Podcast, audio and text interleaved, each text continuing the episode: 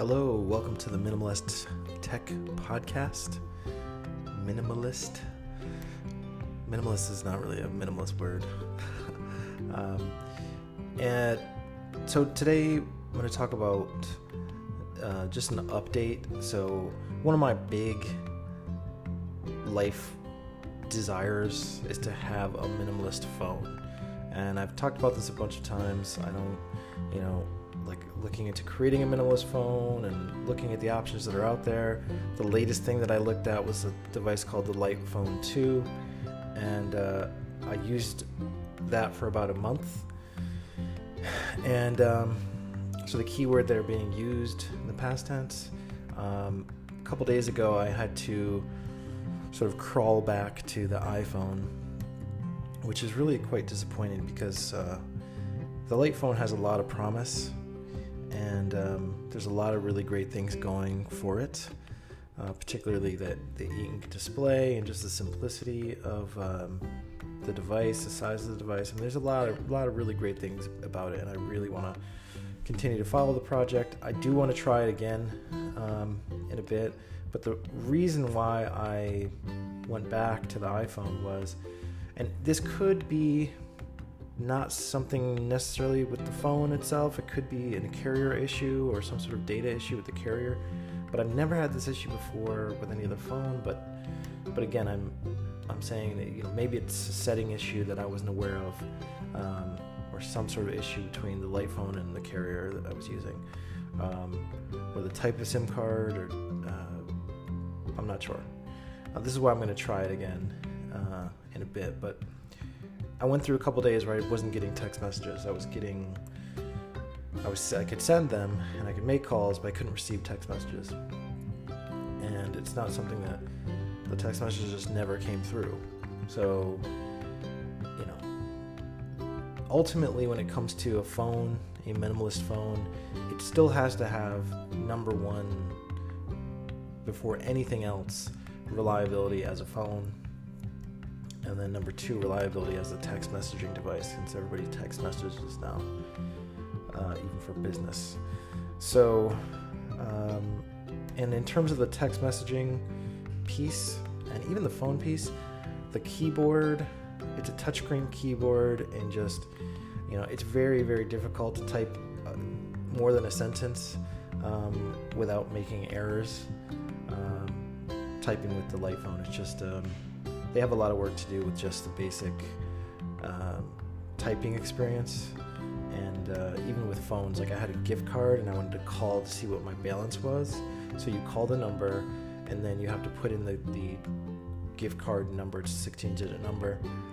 I tried th- three times and every single time it didn't, I wasn't able to enter the correct number.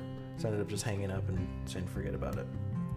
So, so those are the two main issues. But again, I, I really like the project. I want to support the project. I thought it was a little weird about their additional to, to including a podcast app on the light phone. I thought that was kind of strange, but um, but overall, it was a really great experience. I still want to say that. Like I I do like the light phone. I think it's great.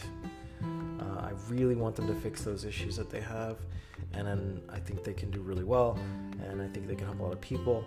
Um, and uh, anyway, um, so moving on, I you know I, I moved back to that, and it's sort of the reason it was disappointing is because you know I thought I had finally found like okay here's the minimalist phone, um, and it sent me back to the drawing board a bit because there's at, at this point in terms of what a minimalist phone is like you could look for a flip phone but most flip phones now they have youtube they have social media apps that's not going to work.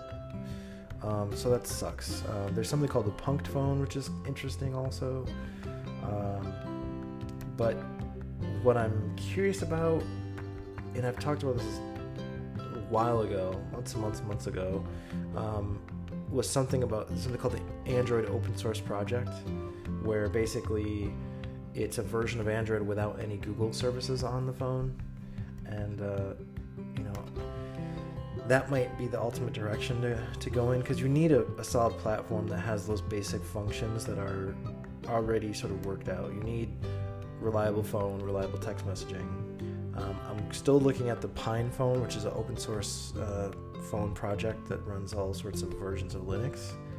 And uh, uh, there's there's actually a there's about I want to say there's almost like 13 or so uh, different operating systems that you can put onto this Pine phone. They're all very much um, early versions.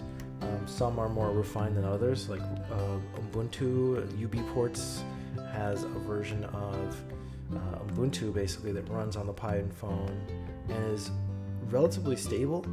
Um, the only issue is you can't remove the web browser, so it's like as a minimalist phone, it just doesn't work.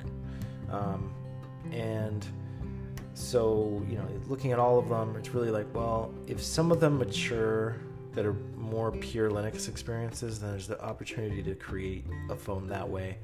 Um, but if otherwise, the other option is really this, this, this ASOP or Android Open Source Project option.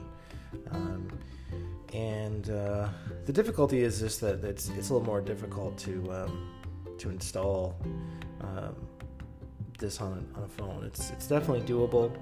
Um, just requires a little bit of time. So it's something that I'm gonna look into and experiment with some more. Uh, but at this point, you know, iPhone with uh, with screen time is really like it seems to be just the best option out there. So that's that, and uh, hope everyone's doing well. Talk to you later.